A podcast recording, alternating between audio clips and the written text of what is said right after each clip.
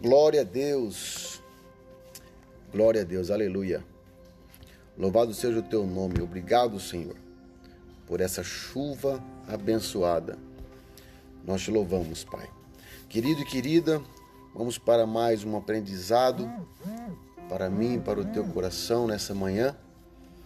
Gostaria que vocês, quem quiser acompanhar a Bíblia Sagrada, 1 Timóteo 1,17, diz assim: Ao Rei eterno, ao Deus único, imortal e invisível, seja honra e glória para todos sempre. Amém. Amém?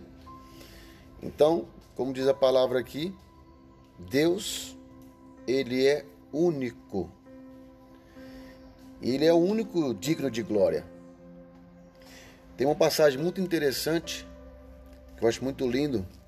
Se não me falha a memória, primeira, Jeremias 29, 23 e 29, diz assim: Se você quer se gloriar, glorie-se em me conhecer porque dessas coisas eu me agradeço. Por quê? Porque a glória só é para ser dada ao único, que é o nosso Senhor, Deus Todo-Poderoso. Amém? Nunca se glorie na sua riqueza, na sua força, mas se glorie em conhecer o Senhor da nossa salvação. Amém? Porque Ele é o Rei eterno, Ele é o Deus único, Ele é imortal, invisível, e seja toda honra e toda glória somente a Ele. Amém? Fique com essa palavra.